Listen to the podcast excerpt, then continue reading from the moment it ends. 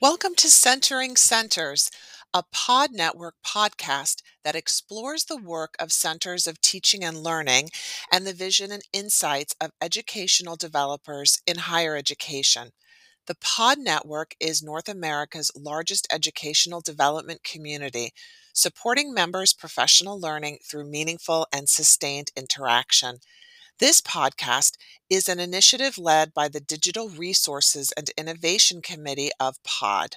To get more involved in the DRI committee or this podcast, just send us an email at dri at podnetwork.org.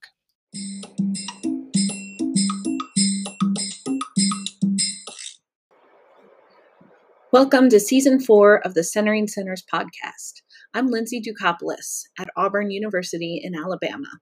I will be hosting this season, which focuses on internationalizing perspectives in educational development. This is episode 23 of the Centering Centers podcast. This is the first of a two part interview with Dr. Arshad Ahmad, Vice Chancellor of LUMS, which is the top ranked university in Pakistan. In part one of our conversation, Dr. Ahmad shares his journey from a professor of accounting who struggled with his teaching to 3M National Teaching Fellow, Canada's most prestigious recognition of teaching at the post secondary level, to director of the MacPherson Institute at McMaster University, and now to the ultimate leadership role at LUMS.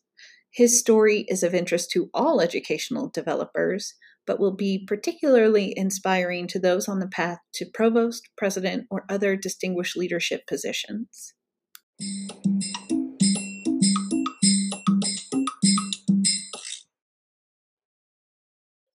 All right, Arshad, we are so excited to talk to you today. And I want to start off just by inviting you to tell us a little bit about how you came to the work of educational development and where you're at now.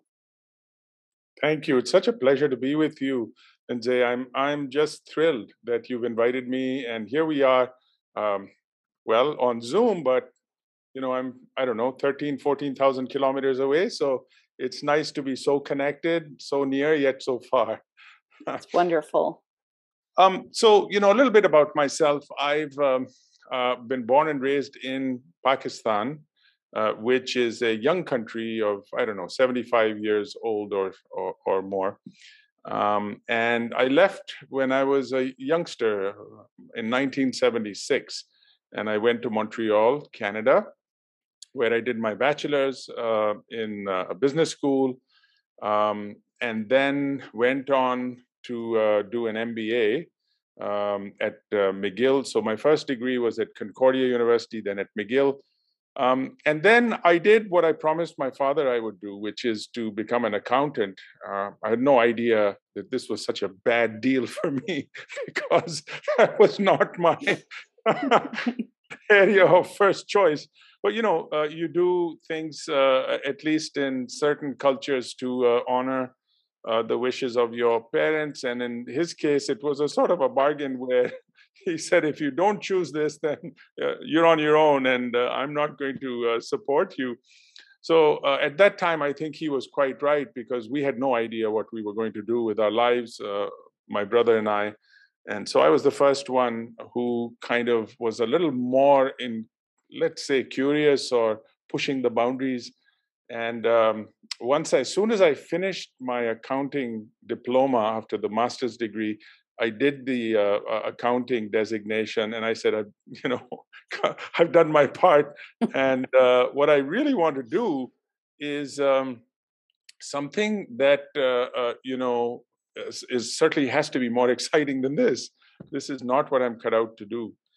Um, and yet, I will say one thing as a sneak preview that that particular designation, now in the role that I have, is absolutely essential. I mean, I'm the only guy around the a senior management team who understands balance sheets and income statements and cash flow statements and it i thank my father you know so many years later that he made me go through something that uh, uh, you know has helped me so much. And it was an insight uh, that you know uh, he used to say uh, uh, don't do too many things in excess because that's what the west is known for except for one thing and that is learning. You should just uh, you know immerse yourself with anything that interests you as far as you're as as as long as you're learning. And and that has stuck with me as a sort of a mantra that opened many doors for me. So um, i was tutoring for and this is probably a typical story for many developers. So i was tutoring for a, a professor uh, at mcgill who was teaching cross-cultural management and she got sick and she said can you take my class? And i did and I found my calling was really in in the classroom and in front of uh, young people. I, I, was fairly young at that time. Yeah, so. I bet. Just this was back in thrown 81. into trial by fire. yeah, exactly. You know, so um, uh, I I started uh, teaching then uh, in that year.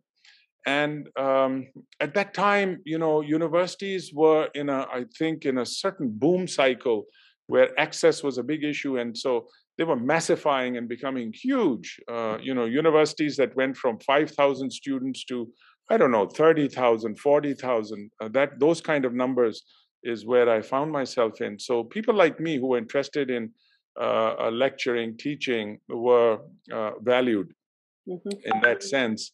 Even though I learned, as many people who get into the stream of uh, teaching, that it felt like I was a poor cousin amongst those who were, uh, uh, uh you know, uh, more focused on research agendas. Not that I didn't have one, but remember, I didn't have a PhD then. Right. So I went on to uh, continue teaching, which was my passion, and I became a teaching machine. I must say, I was moonlighting and teaching everywhere because of the demand. Um, so I would teach uh, from perhaps uh, nine or ten in the morning right until eleven at night. And I remember I had a semester where I taught eight courses. That must have been a record uh, for most of my peers. That's that's a lot. Yeah, that's a lot. It was like you know, and it was. How many students did you have? Do you remember? Oh, the student uh, classes were anywhere from twenty to uh, uh fifty or sixty. You know, and um, the um, depended on the pedagogy. So if you're doing a case course, they're usually smaller classes, but uh, in lecture style, they were much bigger. Mm-hmm. Uh, but what this did was it gave me an understanding of uh, the kinds of skills, uh, how skill based uh, teaching and learning, especially at that time, it, I was a very teacher focused guy. Yeah. Uh, only thinking about myself, me, and I, and how you know my ratings would improve and I sort of obsessed as a young man trying to prove himself in a domain where um, you know you wouldn't get recognition unless you were really good at your craft. So i was getting these annual contracts and then three year contracts and five year contracts. Um, and and then in 1992 something strange happened which was a phone call from a a person at uh, mcmaster who said uh, well, you you've been just recognized as one of the national teaching fellows uh, in Canada, which is they choose ten. This is the 3M company that started this fellowship program. It's a lifetime fellowship. I said, you've got the wrong guy. it's not possible for me to have this kind of an honor. And so it was the kind of imposter syndrome that you know a lot of people go through when they get this kind of recognition. And and while it stroked my ego, that's for sure it just felt like a burden because all of a sudden people were asking me questions about uh, theories of learning and theories of change and development and i didn't have a clue. I was teaching finance you know? I have spreadsheets. That's what i have. I, spreadsheets. I was teaching international business finance management courses.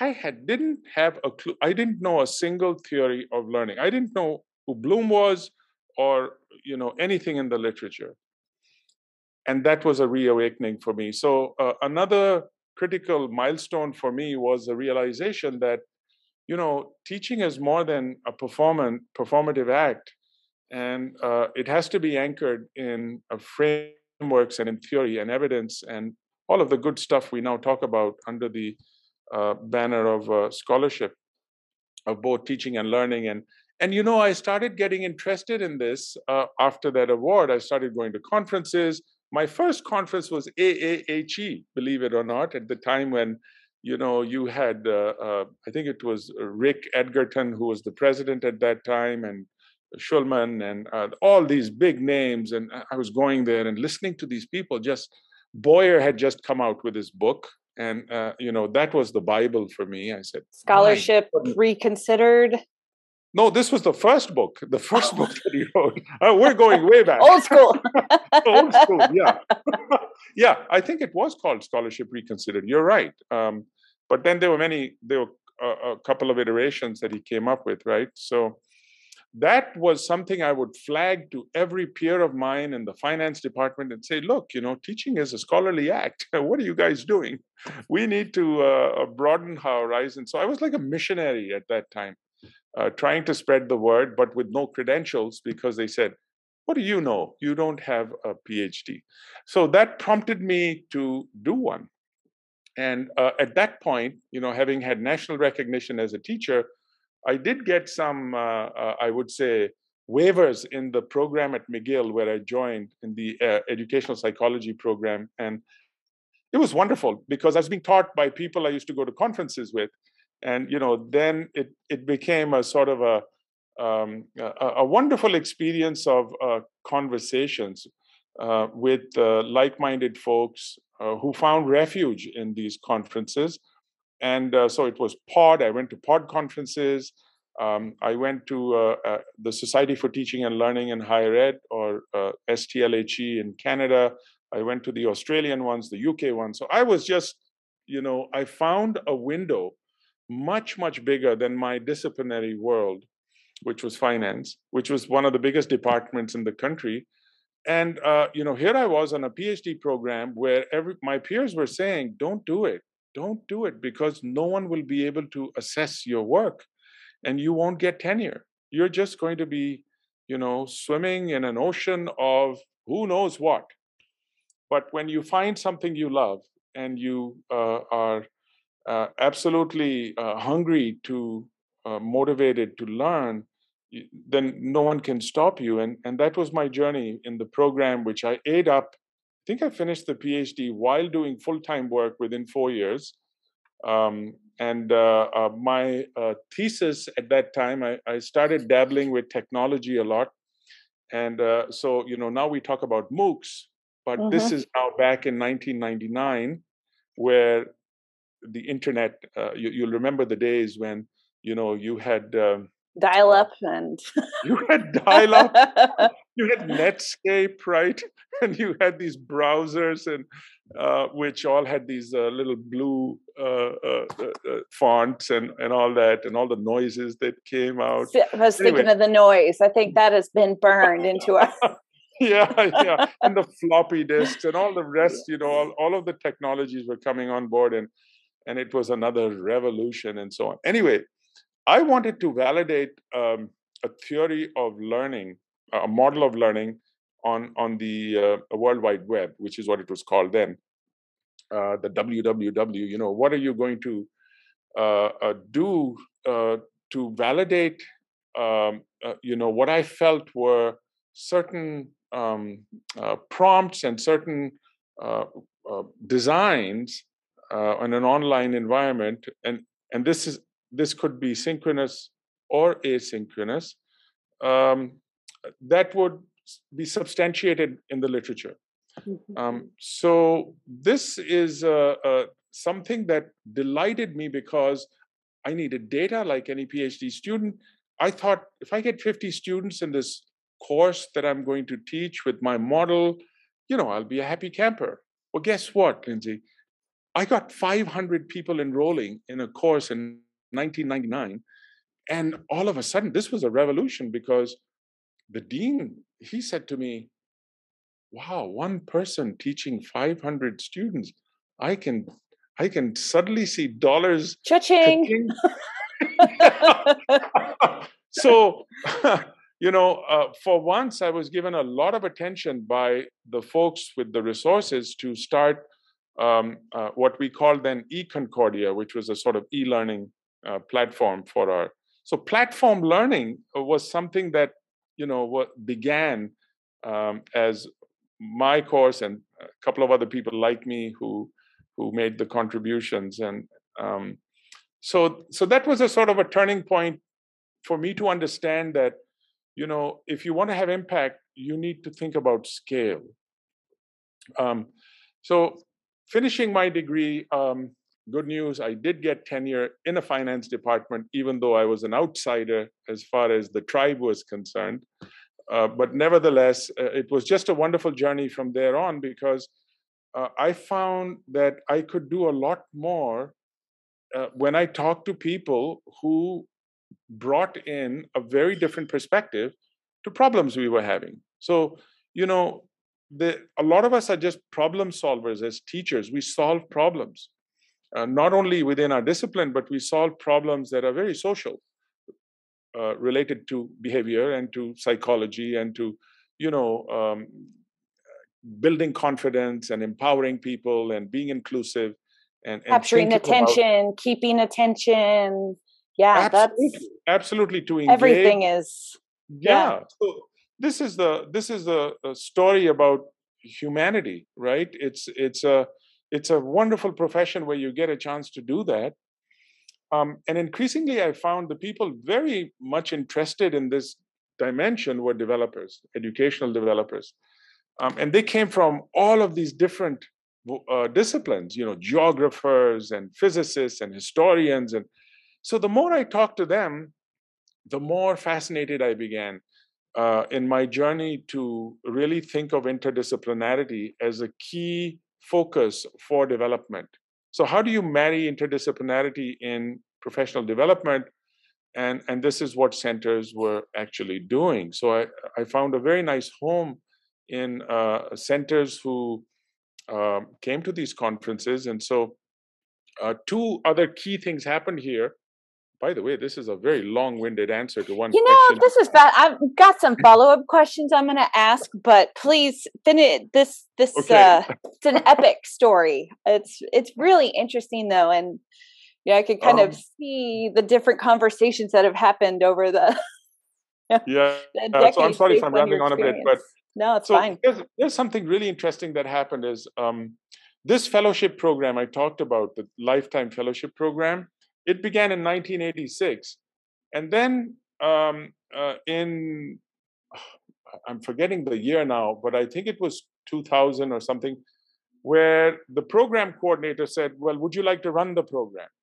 And that was beyond the moon for me because can you imagine meeting 10 of the best teachers in the country and the reward for the program, the way it's structured, is you basically spend four days together and have conversations. So back to the whole business of critical conversations. And and you know, Lindsay, we could we, we used to tell them each year, hey, we'll tell you when breakfast is and when lunch is and when dinner is.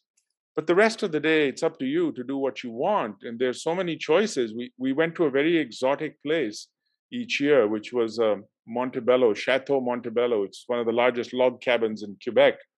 And then we went uh, also to um, to um, out west um, uh, near Banff, uh, where there's just amazing mountains. Uh, and so, you know, they could have chosen to do anything, but these 10 people would almost always decide to spend the four days talking. and that's all they did. They talked and talked and they bonded and they spilled their guts out to each other and they talked about the challenges and their journeys. And my role was to simply facilitate and listen to them. So, can you imagine just what a supreme privilege this was? In uh, uh, you know, each year, and I did this for 10 years. That's a dream job. Yeah. Why you I said, you know, if if I had to go away uh, to another life now, I'm fulfilled with, as far as uh, uh, you know, learning from others is concerned. In the sense that uh, of that satisfaction you get from listening to people who are really accomplished in their fields, but are concerned about a, another metaverse. And I don't mean the virtual world here. Right. I mean the kind of meta thinking about those issues that really you know matter and if i can summarize those issues in three themes that almost always came across in these conversations which might be helpful for our educational developer friends one of them was almost always about respecting students and what we now call being learner centered and uh, you know uh, the student experience. Of course this is not new but i must say the the depth in which the the kind of uh, humility and the kind of uh, um, um, ethos that was created around almost single-handedly always putting the student first in whatever discussion that was going on was an eye-opener for me. That these people meant business you know and you could not uh, just talk the talk but you had to walk that talk. Yeah so one of those themes that throughout always came up was being student-centered. The other was what Shulman used to uh, and has coined and we all talk about you know the pedagogical content expertise that really came through in these conversations because you know the geographer talked about teaching geography in the way that she did whereas the physicist had a very different angle to it as would the historian or the business person or what have you. So uh, an appreciation for how connected things are even though disciplines are very very uh, unique in in terms of their uh, depth and, and almost they they they turn into jargon that is un, that is not understandable to uh, uh, you know non-experts. What these people were doing were translating that into what i would call uh, what my grandmother would understand you know so right. so they made the complex very simple but they also connected the dots and and that was very influential in my own career subsequently in leadership positions that you know if you don't know then just bring people together and they will figure it out. Trust them. Um, as long as they trust each other and as long as they trust a process then solutions will come but be very clear about the problem and the many layers uh, you know uh, the kind of grand challenge problems that we often talked about um, uh, were ones where solutions never came from one discipline, almost never. And, and in reality, when you know you had more professional people like law, let's say lawyers or engineers, um, and even some of the uh, uh, let's say um, science folks uh, on the practical side, uh, they would almost always uh, uh, uh, talk about these interconnections. So, so this was an eye opener. This is the second part: the disciplinarity, interdisciplinarity, multidisciplinarity. Now we call it transdisciplinarity, which is a sort of an extreme version of the intersections where disciplines meet. Um, was something that got really firmly implanted in my head, and I learned a lot from from those views. Um, the third, I, I, guess, the third part was um, uh, uh, you, you, know, the way we can give more value um, and and in fact elevate uh, the role of teaching excellence, which has to go beyond the vision mission statements that you we all we all read and and then sometimes go well that's good enough for a, a brochure or a website but uh, you know how is it enacted in in the in the structures of the university? Um, and i learned a lot about the the way in which you know while i think at heart um, uh, you any any university leader will tell you that the core business is uh, both research teaching and and service um, and they'll tell you how connected those are. Um, but when you start looking at the roles and rewards, and when you start looking at uh, the uh, sort of incentives and the career progression, made you, you know pathways in in universities, it, it seems to be like a pendulum that you know goes from one end to another. And young universities, I found, have been more on the side of teaching excellence, and as they start to become bigger or they start wanting to play the rankings game, or when they start getting a niche um, to compete with other universities, then research uh, the, starts to. yeah, I mean, and, you know, and I always used to think of them as sort of competing with each other because that was my experience. Yeah. Um, and and yet, it was a struggle uh, that had reasons why this was happening. You know, there, there's a reason why uh, uh leaders give more resources to uh, research, and and the reasons why structures are the way they are.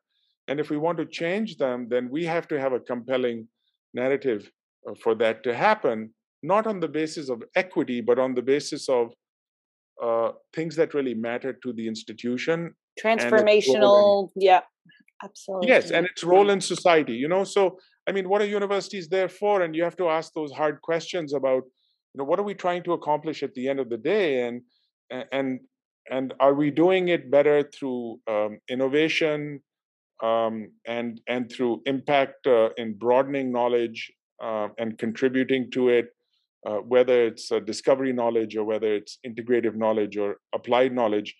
But um, why is it that we cannot also give as much prestige and as as much uh, uh, dignity to the uh, um, the art of teaching, the the scholarly aspects of teaching, and even to recognize that uh, and the role of students in, in, in all of this. So, um, this third aspect was, again, these conversations were very helpful because if you try and do that in an institution as a leader, which I'll talk about a little bit if you like later, um, then those were important lessons for me to learn uh, during those conversations.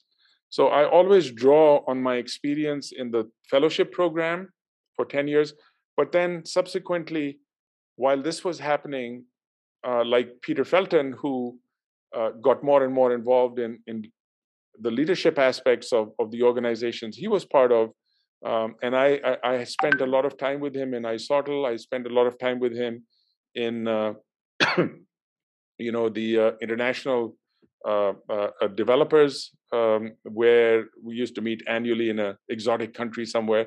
ICED, that international yes. consortium of educational, educational developers yeah. developers yes uh, with ICED so i was vice president there um, and, and, then in my own society which is stlhe uh, where i was president for for uh, five years. So I, I think those kinds of um, uh, organizations help me to see uh, the scope and impact that one can have provincially nationally and internationally have you uh, written about these these themes or this experience where you were administrating that program with the fellows? I'm sure that would be probably yes, write a novel we, on that. we had three articles published on this about the fellowship program because we felt it was quite unique. And you know, uh, my dream was to bring similar fellows from around the world together to form a meta fellowship. And we almost did that. Uh, we had Carnegie Fellows meet with us we had fellows from Australia, and the UK program had this enormous program. Every second brother you would meet was a fellow of some sort, you know, or sister. that was fascinating. So they were giving out, I don't know, 60, 70 awards each year nationally. Uh, and they've, you know, it also had its ups and downs. But we would meet regularly. We met in Prince Edward Island. We met in uh, um, uh, uh San, was it in San Francisco, San Diego?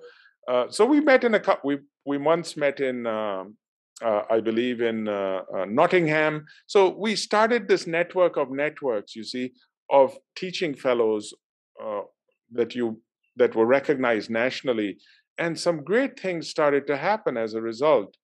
Uh, where we found common ground and special projects to do. So yes, there's some stuff written up where we wanted to learn from each other's models. That's great. I'll get those links from you and share them in our, our show notes. Um, sure, certainly sure interested thing. to learn I'd about that. To.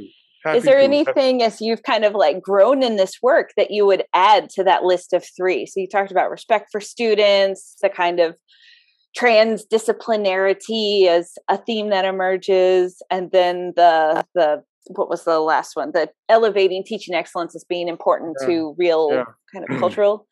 What is there a is there a new one you would add or one you would the one I would in add, some way? yeah, is is the one I've discovered more so more intensely being in coming back to Pakistan uh, in this position, which I I, I didn't apply for this job. Um, it just, you know, many of these positions I didn't apply for. They just happened, and and when they come your way, uh, you know, as Leonard Cohen says in his famous song, uh, where, when there's a crack in the wall, you let the light come in, um, and and that's basically what's been the story of my leadership positions. Is there was some crack somewhere, some light started to come in, and I just. Uh, uh, you know, uh, uh decided uh, I, am going to embrace that. So, um, the part that I was a reawakening for me is to come back to a country that I had left for I don't know 45 years and and then come back um, in a in a role that I I didn't have any experience in. I've I've never been a vice chancellor uh, in my previous uh, positions. And can you tell us what your role is now, in case folks don't? Sure, sure. So the vice chancellor is the equivalent of the president of the university. So it's you know the buck stops here, which which means as insofar as uh, the position is has a lot of power, um, more the prime minister than a than a president, I would say. The VC is more on the British model than it is on the American one. Um, uh, here in a small university uh, like ours, I noticed that it's just too much power. The concentration of power in allocating resources and in all kinds of administrative decisions, academic decisions, it's all was with the vice chancellor. And so um, that has changed in the last four years. I can briefly tell you a few things I've done here. But what I realized was I, I don't think I'm qualified for this job. Um, and uh, when they interviewed me, uh, I, they asked me to give a talk. I didn't know they were actually uh, sort of doing a search through the talk, um, you know, I, I spilled the beans and I said, look, if you guys, when they asked me for the interview, if you guys want me, here are my priorities. This is what I'm good at. This is what I can do for your university. If there's a fit, let's do it. Otherwise, I don't feel qualified for this job. You better find someone who, who you probably can, who's much better than me. Um, but you know some things i guess are meant to happen and uh, it's a it's a question of timing it's a question of luck um, and it's a question of uh, fit um, so in in my case all of those three things happened uh, almost four years ago.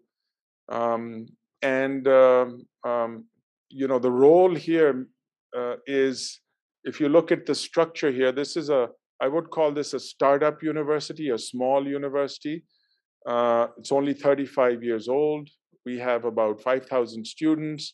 We have over 45 academic programs. Uh, we have five schools. The oldest one is the business school, uh, which it gave the name that it and the reputation it has because it followed the Harvard model. In fact, um, uh, people from Harvard came here to get the uh, school started. The first dean was from uh, um, uh, University of Western Ontario in Canada, which is also a case-based school. Um, and so a lot of the stuff was imported in the sense of setting up the parameters of of, of teaching, which were which mm-hmm. were cases, and that was its niche. It got known for its uh, impact on uh, producing managers, which this country sorely needed at that time. So uh, you know the rigor, the standards, the the merit based system in which people are in it's it is an elite school here and it is now i am very proud to say that uh, this business school has got AACSB accreditation, which only 5% of uh, business schools in the world have. And it's the only one in Pakistan that has this uh, accreditation. And they're doing really very innovative stuff. Um, uh, for example, uh, last uh, year we started every graduate program gives a 50% scholarship to women. So, you know, usually business is male dominated. And so here, uh, by giving access to more talented and deserving women, the whole dynamic has changed. The classroom setting has changed. The the the way in which we talk about inclusivity and, and gender has changed. So things like this have been going on in this school. And and so I, I I'm just spending a little time on the business school because it's been so uh, important in establishing the identity of, of the university. But along with the business school, the largest school now is the humanities and social sciences school. we have the most qualified economists in the country all packed in here. Um, uh, we have uh, uh, some amazing uh, writers, languages, literature, history, anthropology, all of that stuff is happening in, in that school. And then about 12 years ago, uh, we came up with an experiment of combining science and engineering into one school. And so this was the original idea of a no boundaries, uh, um, uh, you know, structure. So the pure sciences and the sort of more professional engineering and um, uh, computer science and and what have you, you know, is it's a such a great mixture here where people are basically working uh, just like a center would. So you have kind of touched on i don't know if you were intending to but you've touched on this idea of respecting students you're giving scholarships and bringing in more diversity. You've also talked about your transdisciplinarity combining schools in kind of innovative ways. What about elevating teaching? What are you doing for that yes so i'll just i'll tell you about two more schools because we have two more we have Absolutely. a school of law uh, which is more professional school and two years ago we started school of education which is the biggest sector in Pakistan, because as we were discussing earlier, you've got a lot of young people in this country. Um, you know, two out of three people are under 30, and we have a population of 220 million, uh, the, being the fifth most populous country in the world. So there's a huge sector. Can you imagine the impact of doing uh, educational interventions in a country like this? It's just, uh, uh you know, it's mind-boggling, really. But your question is really uh, apt because that's what I said at the interview. I said, folks, you're getting someone here who's really going to push on the teaching excellence front. I see what you guys have done with tenure and promotion, which was introduced about 12 years ago here. And people are sort of grabbing onto that framework.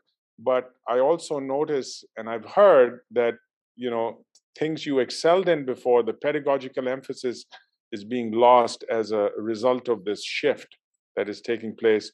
So I'm going to be really looking at faculty to build structures here to promote teaching excellence. So, what exactly has been done? Well, the first thing was to focus on governance. So, I'll talk about three things. Governance, I'll talk about uh, uh, um, uh, career progression, how do people you know get promoted and uh, uh, the the third of course would be the student experience itself. What are what are some visible changes that have taken place? So with governance you know um, you need to have um, um, you know the the top leadership committed not just not just the vice chancellor but you need your deans and your provost to champion teaching and to get them to make it part of their agendas as a priority. So engaging the deans uh, meant, in my case, again, pure luck. I hired all the deans here because their terms were ending. So when I came in, I said, This is a crazy job you're giving me. I don't have a team. In a year from now, all the deans will be gone. And they said, Take it as an opportunity. You can hire them. I said, But I don't know anyone here. so, of course, we went through search companies and, and we did it properly with uh, all the checks and balances. But I had my say, and I could, you know, sort of see if the person uh, would be emphasizing uh, pedagogy in, in their own vision for leading the school. So that was a great boon in having someone uh, uh, uh join in the senior teams. So that was one piece of the governance. The second part was the budgets. You see, when you give a, a dean an envelope of money and you say, okay, you got to work with this, they always want more. And then they always look at their buddies and they say, well, why is this guy getting more? Or why, are, you know, why don't we have this? And I mean, just like in a family where your kids want uh, more pocket money or uh, you know they want something for christmas that the other person is not getting it believe it or not it comes down to these kinds of oh i believe it i've got tiny children and uh, if the other one has it it doesn't matter what it is it's the possession of the other one that sparks the the desire. Yeah, so yeah. I think And that's you know, a it's human ironic trait. because the more transparent you are, the more they see what other people have, and transparency has its limits too, in the sense that if you're if you're going to just work on a fully democratic, transparent model and you decentralize everything, nothing gets done because all they do is they talk and they squabble, and and they don't see what the university priorities are. So. Uh, I learned a few hard lessons about that as well. Uh, not uh, not that I uh, don't want to be transparent, but but that there are stages in which you show certain uh, pieces of information. Some that are, you know, it's like a federation. You're you want to uh, give more to those who don't have enough uh, students, and especially graduate programs. They, they are money eaters. They they just consume a lot of money, especially in science and engineering. They're very expensive faculties so other faculties say, we have the students, but you're giving them the money. So what's going on? Anyway, um, teaching had to play a certain role here. And that's where I, uh, the, the second part of setting up a center came in. It was really important for me to bring my expertise uh, with the experience I had with centers, because I've been living, breathing, eating in a center in my previous role for five years at McMaster. And that center I had such a wonderful provost who gave me a carte blanche. Spend whatever you want as long as you can demonstrate impact. And he meant business. Every week he met with me. Every week he would ask me about progress. Uh, uh, what kind the, of impact was he looking for? Or what? Oh my goodness! So he was looking for. He he was interested, of course, in faculty development. So that was mm-hmm. one big area. And then you know he asked me what do you want to do? So i gave him a long list. I said i want to do student partnerships. I want uh, to have a distinguished scholar program. I, I want to bring all the tech folks in uh, and start producing courses. We wanted I, I think we should be making moocs. You know uh, i just had an incredibly long list and he just held me up to it he said well you want to do all this you need money um, you have to raise some and I'll match it. So at that time, the Ontario government was just, there was a lot of calls and we just kept winning grants and they were being matched by the university. So, you know, we ended up with something like 60 people in our center. That's a pretty big center. That's very big. Um, yep. So we had, you know, yes, we had professional development, educational development, we had technology, we also had quality assurance. So there's a whole thing about um, um, program enhancement. So the whole curricular business was also being done. And, and then we had student partnerships. So those were the four focus areas. And I thought, well, since I've built something and um, I've had a lot of success uh, at McMaster, uh, McMaster in fact, won the Global Teaching Excellence Award from Times Higher Education, and it was the second university in the world to win it, um, which was a pretty good accomplishment, uh, given that McMaster had a wonderful history of pedagogical leadership through problem based learning and inquiry learning that was born at McMaster in their health sciences uh, uh, departments and, and schools. So, for me, uh, how do you take this and bring it to another country with a different culture and different values and a much younger university?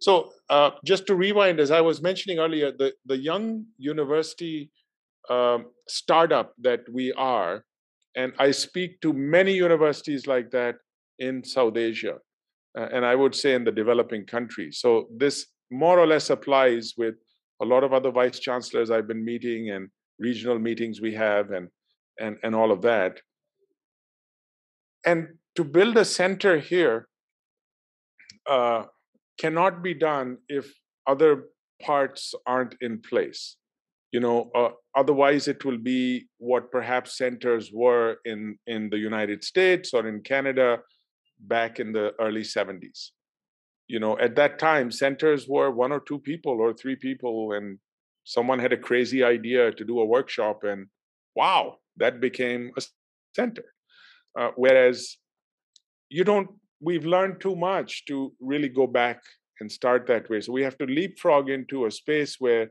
we can do some meaningful activities that would really support faculty, mm-hmm. but also contribute to scholarship. So the model uh, I'm promoting here is um, one of an institute rather than one of a center. So an institute is quasi center, quasi research, you know, scholarly. It's seen that way. The optics of an institute are very important uh, uh, in in the culture I find myself in, um, and I I think the service model is very important and it's good, but it often gets uh, I would say diminished uh, because it's you know it's what the library does or it's what uh, some other um, advancement does or some other support unit does. But if you wanted to count as a school would then it should have the ability to give certificates run programs earn its own income and not just be reliant on central funds so uh, the funding model is very important for a center so it can stand on its own feet and not be at the discretion of a vice chancellor or a provost who says, I'm not interested in this stuff, so I'm just going to dismantle it. And I've seen that happen, by the way, uh, in in in many universities where it it all depends on the new president. Yeah, all depends we've... on the new guy. You know. Yeah, seen your, that. your provost. Yeah, and I mean it's it's crazy. You you you do five years, ten years of good work. You built a culture. You built support systems, and then one guy or one. It's usually a guy. they come along, you know, and they just they have different priorities. It's not that it's not that this is wrong as far as that leader is concerned. It's just that's not their priority. Yeah, I've got a good friend that that happened to. New mm-hmm. leadership came in and they just disbanded the center. Yeah. Luckily, she had tenure, so she was able to stay on. But it was shocking how it's fast shocking. her whole career trajectory just took a a 180 because somebody decided that wasn't Absolutely. not a priority. And, and so in research intensive universities, this can happen when, especially when their budget cuts, they go after, you know, uh, HR related or anything related. What I mean, they actually think some some presidents think centers are like HR departments, which is so absurd, and not understanding that this is a core function of uh, learning. I mean, learning is what the university is all about, and this is what centers are supposed to be, um, uh, you know, um, um, rooting into the system. So it's a system idea, system way of thinking, where you have to I'm trying to create something uh, here at LUMS where a center would live whether I'm here or not. It's not it's not a pet project of a vice chancellor, but it has to be part of the budgeting systems. Deans have to be involved, and uh, the leadership uh, is one where you know it would be very hard to disentangle or, or to remove because there would be tenured people working there. That was part one of our interview with Dr. Arshad Ahmad, Vice Chancellor of LUMS, Pakistan's top university. In part two, he will share more about the impact his leadership is having on the teaching and learning culture at LUMS and across Pakistan.